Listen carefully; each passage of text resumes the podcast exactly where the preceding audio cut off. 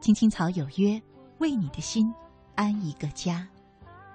收音机前的听众朋友们，草家的家人们，大家晚上好，欢迎准时走进由中央人民广播电台华夏之声为您带来的《青青草有约》，我是你们的朋友乐西，在遥远的首都北京向你送去夜晚的问候。你在他乡还好吗？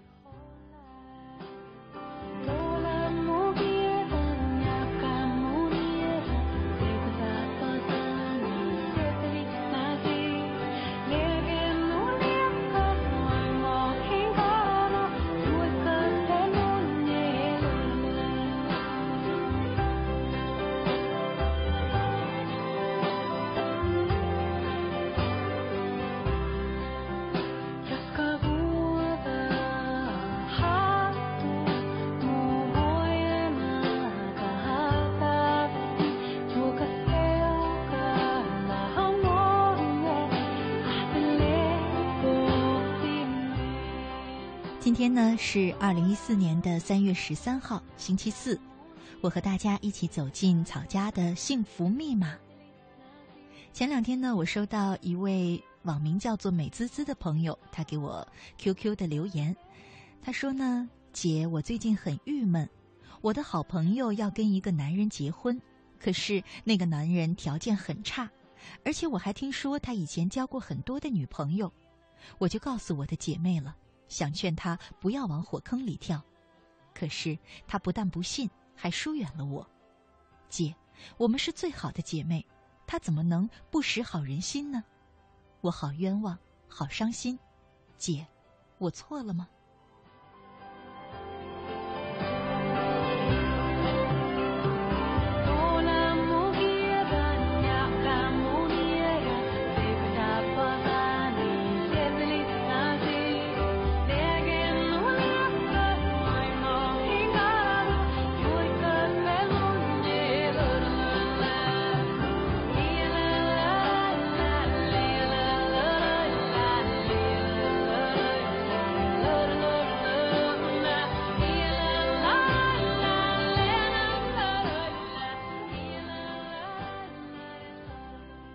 其实美滋滋，我觉得你倒不见得是错了，只是呢，你可以换位思考一下，想一想，你的姐妹听到了你的好言规劝之后，该是一种什么样的心理呢？此时此刻，她正在幸福的准备当一个美丽的新娘，投入到未来美好的婚姻生活当中。这个时候，幸福感很强，她甚至可能都飘上天了。可是呢，正当他想和你分享的时候，你却一直在给他泼冷水。所以，我觉得他倒未必是不识好人心，只是他不想被破坏了此时此刻自己拥有的这份幸福罢了。你能不能理解呢？我还不能够确定。不过呢，其实这就像是一个孩子，比方说就是你吧。也许你小的时候有过这样的经验：你吃到一包很好吃的糖果，你急于找人和你分享你口中那甜蜜的滋味。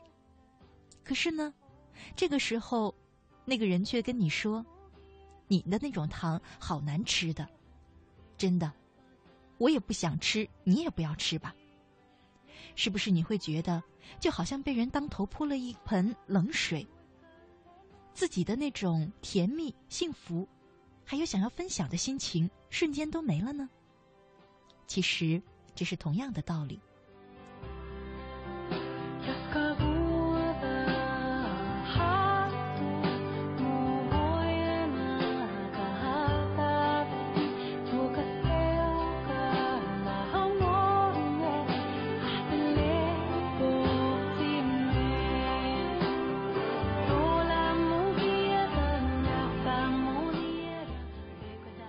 至于你说的好言规劝，我并不是说你的这种规劝是没有道理的，也不是说你的这种好心是不能被接受的，而是我们每个人的际遇不同，对幸福的理解不同，幸福的标准呢也自然就不同。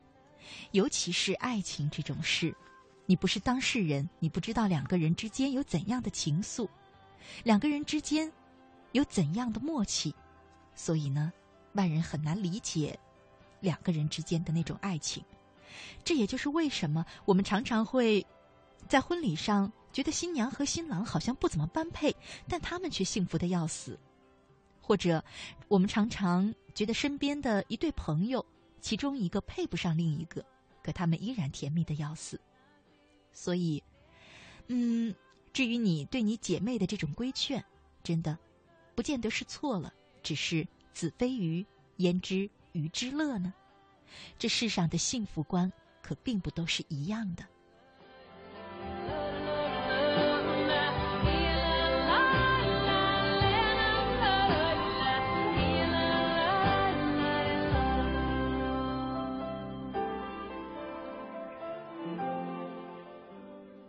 我曾经呢，在一篇文章当中听到过一个故事，是英国的思想家罗素的故事。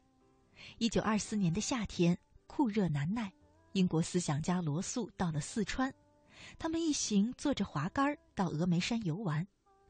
二十世纪二十年代的中国，军阀混战，民不聊生，作为社会下层的抬滑竿的轿夫，生活状况自然不会好到哪里去。炽日炎炎的夏天，在自古就有“蜀道难，难于上青天”的险峻山路上，抬着滑竿前行，艰难程度可想而知了。不一会儿，那些轿夫们就大汗淋漓了。而此时的罗素呢，他坐在滑竿里，早没了观看风景的闲情雅致。在他看来，抬滑竿的轿夫一定恨透了这些他们这样坐滑竿的人。这么热的天儿。还要抬着他们上山，那不是故意折磨人吗？也许这些轿夫还会想：为什么是自己抬轿，而不是坐轿的人抬自己呢？要是能相互换位，该多好啊！就像嘴苦的人，只要稍稍吃到一点糖，就会感觉特别甜一样；而吃过糖的人再去吃哪怕特别甜的橙子，那都是酸的。这样想着呢，罗素。仿佛自己就成了那个抬滑竿的轿夫，在烈日下哼哧哼哧的喘着粗气，抬着一个胖胖的洋人在艰难的行进，一点都不快乐，怨气十足。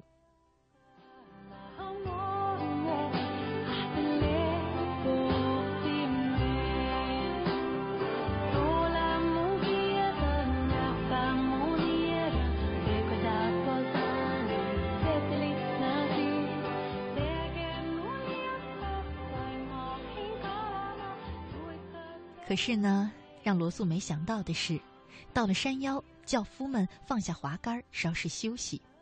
心事重重的罗素这个时候发现，轿夫们并不像他想象的那样一副苦瓜脸。只见他们坐成行，拿出烟斗，又说又笑，丝毫没有怪怨天气和坐轿子的人的意思。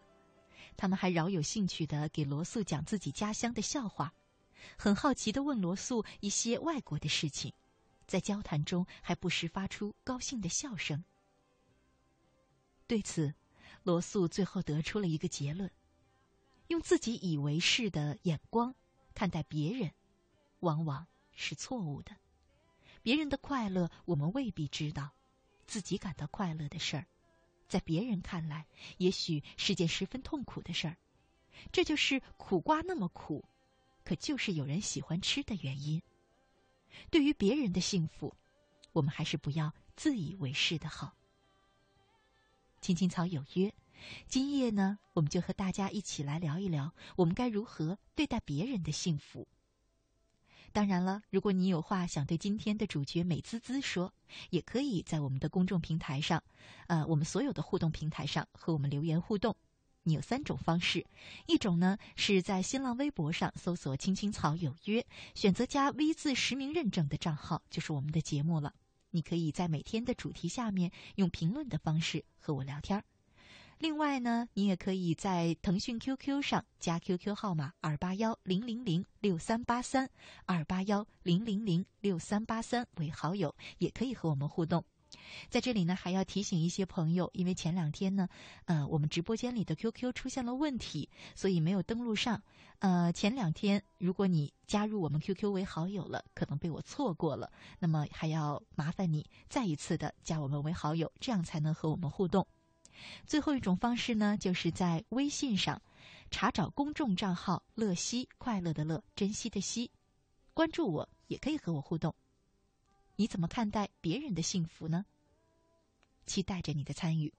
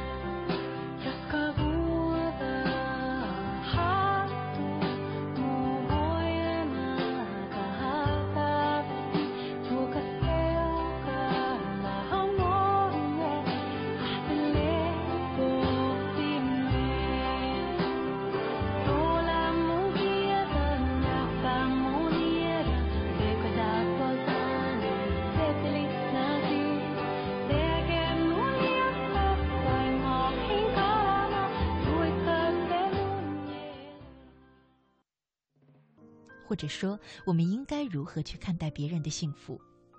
这个主题呢，是由嗯我收到的一条吵架的朋友乐呃美滋滋他的留言引起的。嗯，乐滋滋刚刚跟大家介绍了他的这封留言的内容，大致呢就是他一个姐妹要跟一个男人结婚了，可是呢她却觉得那个男人很有一些问题，所以呢想要规劝她的姐妹，可是姐妹仿佛却并不领情。嗯，很多朋友都在嗯发表着自己的一些看法。QQ 上，心已透支，他说呢，那是当局者迷。我们好多时候呢，好像挺相信这句话的，“当局者迷”。我确实，嗯，在某一部分上同意这句话吧。可是你要知道，爱情那种美妙的滋味，其实就是让你。暂时的被迷惑了，要不然我们怎么说爱情是一种迷恋呢？那种感觉其实可能是很幸福的，我们为什么要去破坏它呢？更何况，有一些时候是当局者迷，有一些时候是旁观者迷，因为你根本不知道属于他们的快乐是怎样的。这种感觉不只是在爱情当中。很多时候都是适用的。我们每一个人对幸福和快乐的定义不一样，标准不一样，要求不一样，感受也不一样。所以，许多时候恰恰是旁观者迷，因为你只看到了事情，用眼睛看，而没有用心去感受他的感受。而事实上呢，我们也不应该要求自己。去感受别人的幸福，甚至有些时候，我们也不应该要求别人去感受我们自己的幸福，因为幸福感就是属于每一个人自己的。我们要做的，也许是不要打扰别人的快乐。接下来呢，就送给大家一篇短短的文章：不要打扰别人的快乐。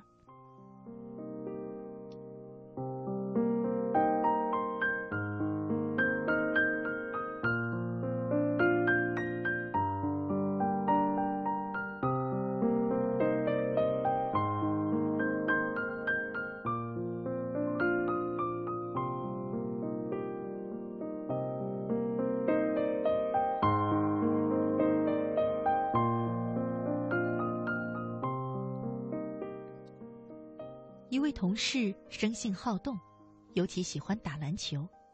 篮球场上经常能够看到他奔跑如飞的身影，特别是冬天的早上，老早就起床，穿一件儿球衣，在篮球场上，就那么一个人，一会儿传球，一会儿跳跃腾挪，有时忽然一下子来个倒转身，似乎是他的身边有人跟他抢球一样。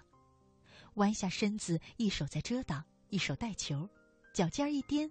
两手一弯，球在他的手中向前画出一道弧线，一个远投，球就乖乖的直奔篮筐而去。他的这一整套动作让我想起了舞台上的京剧表演，一挥手，一摇旗，那就表示骑着马率领千军万马往前冲。在同事的眼中，虽然是一个人在玩，却好像在一个虚拟空间里和一伙人在打篮球、抢球、传球。奔跑在篮板下，投球，一个人玩的乐此不疲，汗流浃背也在所不惜。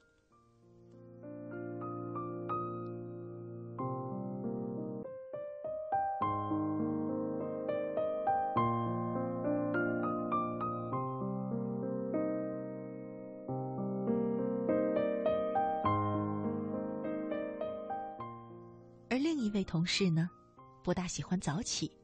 直到太阳出来好大一会儿，才懒懒的、极不情愿的从被窝里钻出来，全副武装，捂得严严实实的站在墙角靠太阳，缩的就像一个失去了水分的茄子，嘴里一边哈着热气，一边跺着脚，看着那位向京剧演员表演京剧需要想象力的打篮球的同事，一副不屑的表情说：“这么冷的天，就穿件球衣。”一个人在球场上跑得汗流满面，何苦呢？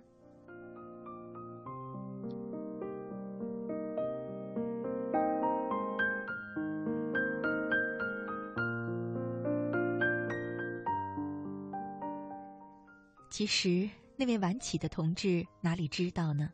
在早起的同事眼里，太阳升起了大半天才起来的人，无异于是一种堕落。早起的鸟儿有虫吃，那么晚才起床喝西北风去。很多时候，我们总是用自己的眼光去审视别人，言语行动中自觉不自觉的去打扰别人的快乐。就像小孩子怎么也想不通，大人们怎么不喜欢吃甜甜的蜜糖，那多好呀，却偏偏喜欢吃苦苦的苦瓜和苦涩的茶一样。其实萝卜青菜各有所爱，在你眼中看到的苦难，在别人心里也许正是一种快乐。这种快乐来自心灵的感应和默契，就像花儿开放一样，悄无声息，给人以别样的美感。花开是喜，花落是乐，花开也好，花落也罢，以欣赏的姿态去看待它们，不去打扰他们的快乐，才是一种。自然的心态。欢迎回来，亲爱的听众朋友，您现在正在收听的节目是由中央人民广播电台华夏之声为您带来的《青青草有约》，我是你们的朋友乐西。今晚和大家一起聊的话题是：我们应该如何看待别人的幸福？在我们节目进行的同时呢，你可以通过三种方式和我们进行实时的互动。在新浪微博上搜索“青青草有约”，选择加 V 字实名认证的账号就是我们的节目。在腾讯 QQ 上搜索 QQ 号码二八幺零零零六三八三二八幺零零零六三八三，也可以和我们互动。最后呢，在微信上查找公众账号，输入“乐西”，快乐的乐，珍惜的惜，关注我，也可以和我们互动。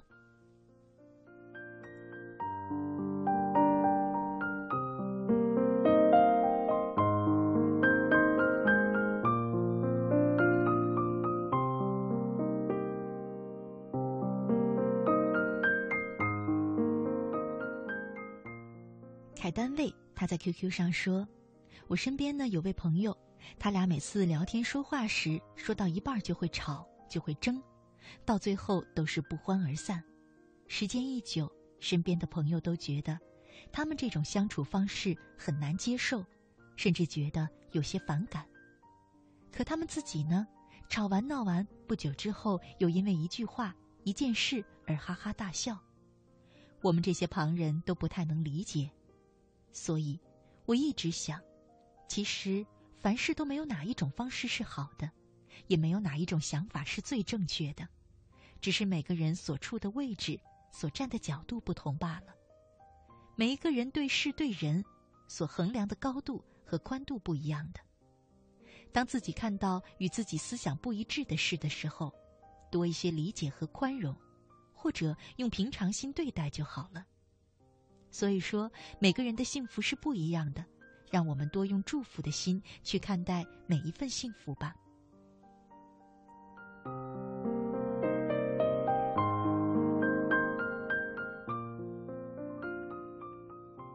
的确是这样的，每个人所处的位置不同，每个人的角度不同，每一个人的感知方向和能力也不同，所以呢，对幸福的要求自然也不一样。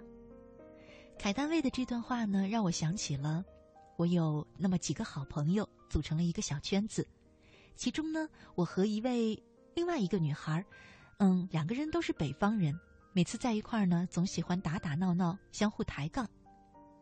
嗯，最初呢，有一位南方的朋友，他见我们俩每次都这样拌嘴，就忍了好久，终于有一天跟我们说：“你们俩这样相处是有问题的，你们这样早晚会吵起来的。”可是呢，没想到我们两个姑娘听完了之后，都觉得有点丈二摸不着头脑，因为在我们心中，我们的感情非常的瓷实。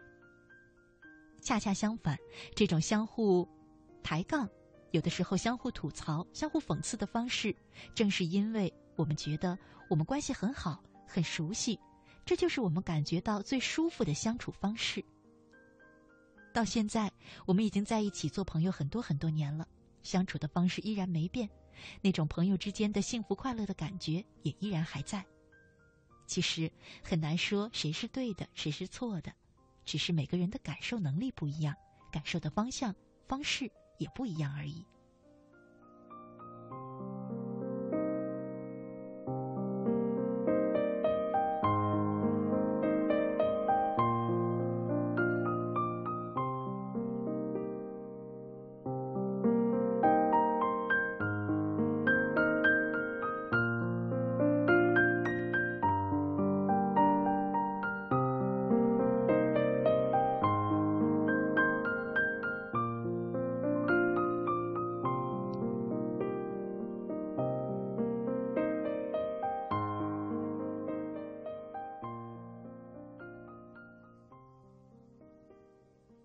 接下来呢，我想送给大家一篇文章，名字叫做《请看到别人的幸福》。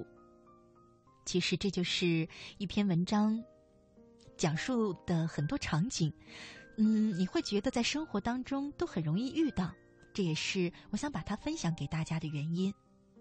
很多场景很熟悉，可是你却发现一不小心自己就成了那里面的事中人，却茫然不知。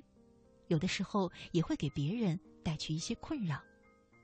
接下来就送给大家这篇文章，请看到别人的幸福，来自于积雪草。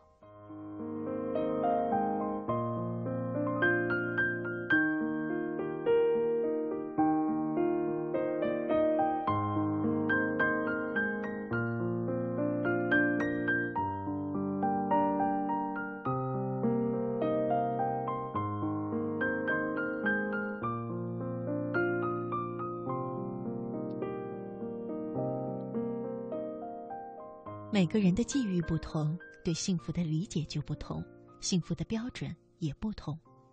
一个小女孩参加学校的绘画比赛，得到了老师的表扬，而且还得了奖。她兴冲冲的跑回家，骄傲的对妈妈说：“老师说我画得好，还表扬我了呢。”她的眼睛里满是欢愉，等着妈妈夸她几句。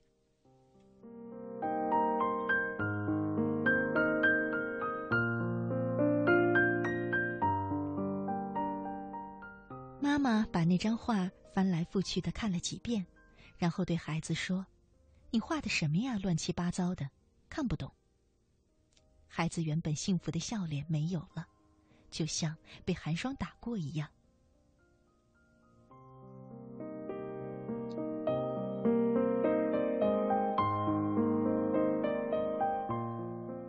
一对恋人甜蜜幸福，男孩子是公务员，女孩子是白领。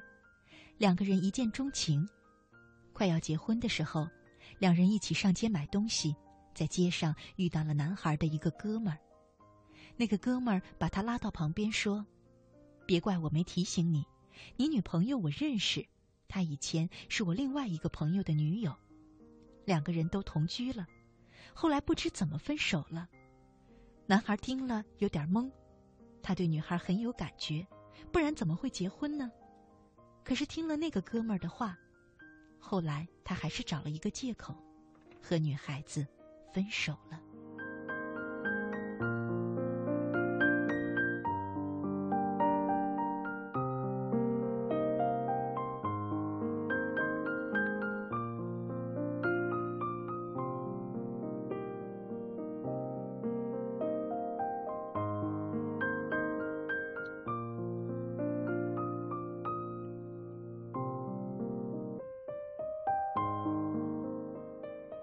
个幸福的三口之家，孩子有点笨，书念得不好，可是通过努力还有复课，高考时终于达到了一本线。孩子开学那天，父母去车站送行，遇到一个熟人，寒暄之后，熟人问他们：“孩子考上了哪所大学？”父母说了大学的名字，熟人说：“复读了好几年，就考上那么一所大学呀。”那种不屑一顾的神情，不但刺伤了父母，也刺伤了孩子。原本高高兴兴的一家三口，此刻神情寥落的站在了火车站的广场上。每一次与幸福相遇的时候，你有没有轻易的打碎过别人的幸福呢？别人有没有残忍的打碎过你的幸福呢？无意中打碎了别人的幸福，你会不会心生懊恼和悔恨呢？刻意的打碎了别人的幸福，你有没有良心不安和睡不着觉呢？生活中，每个人都应该珍惜别人的幸福，像爱惜自己的幸福一样。别人的幸福也许很小，或者在你的眼里，那根本就不值一提。可是，在别人的眼里，那是真真切切的幸福。别人的幸福，你没有打碎的权利。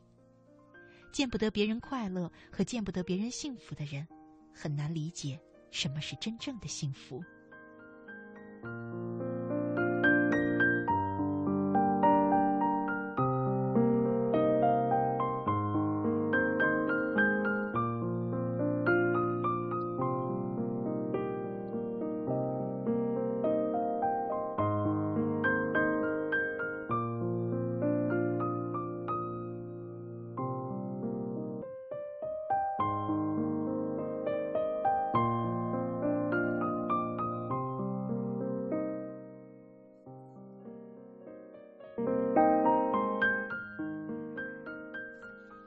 之声，青青草有约，幸福密码。我是乐西。今晚我们一起聊的话题是：我们应该如何看待别人的幸福？刚刚呢，和大家分享了一个看法，那就是不要轻易的给别人的幸福泼冷水，不要轻易的去打扰别人的快乐。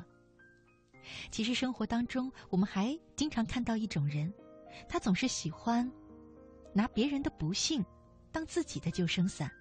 总是见不得别人幸福，其实呢，这样的话也会让自己不幸福，而且，这样可能你永远感受不到别人拥有而你没有的那种幸福。接下来呢，送给大家一篇文章，来自于王小毛。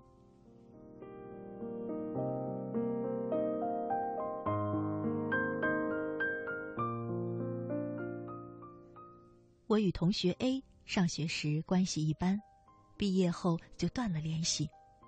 不过关于他的消息却不绝于耳，多是从身边常来往的同学口中获得的。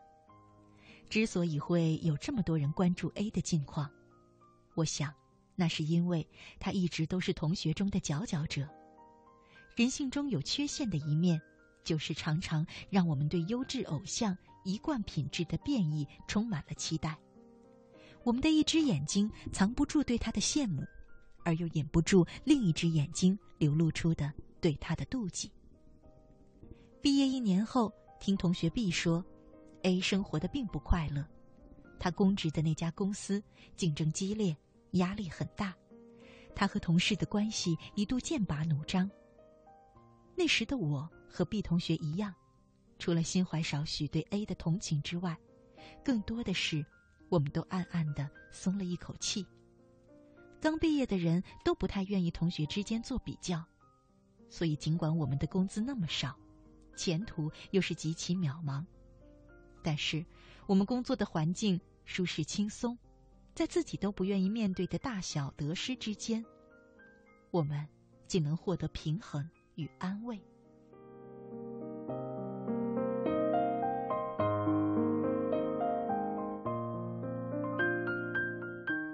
两年后，同学聚会又谈起 A，C 说 A 晋升为有车族，但他运气不太好，刚买了车，油价就飞涨不下，所以只能看到他开车的风光，羡慕之余还得考虑养车的辛酸。众人点头称是，而我们这些人主要交通方式是公交、地铁通勤，偶尔打车。出远门时挤火车，赶上客流高峰和节假日，不得不提前十天排队买买票。毕业三年后，A 买了房，D 说：“A 现在是标准的房奴，每月工资的三分之一都用来缴房贷。大城市里的大房子听起来是体面，不过付出的代价就是后半生几十年的操劳无度。想想 A 的日子，真替他惶恐。”忧心忡忡的 D 同学不曾有购房的打算，因为他毕业后一直留在故乡，将来继承父母那只有几十平的衣钵，足以安居。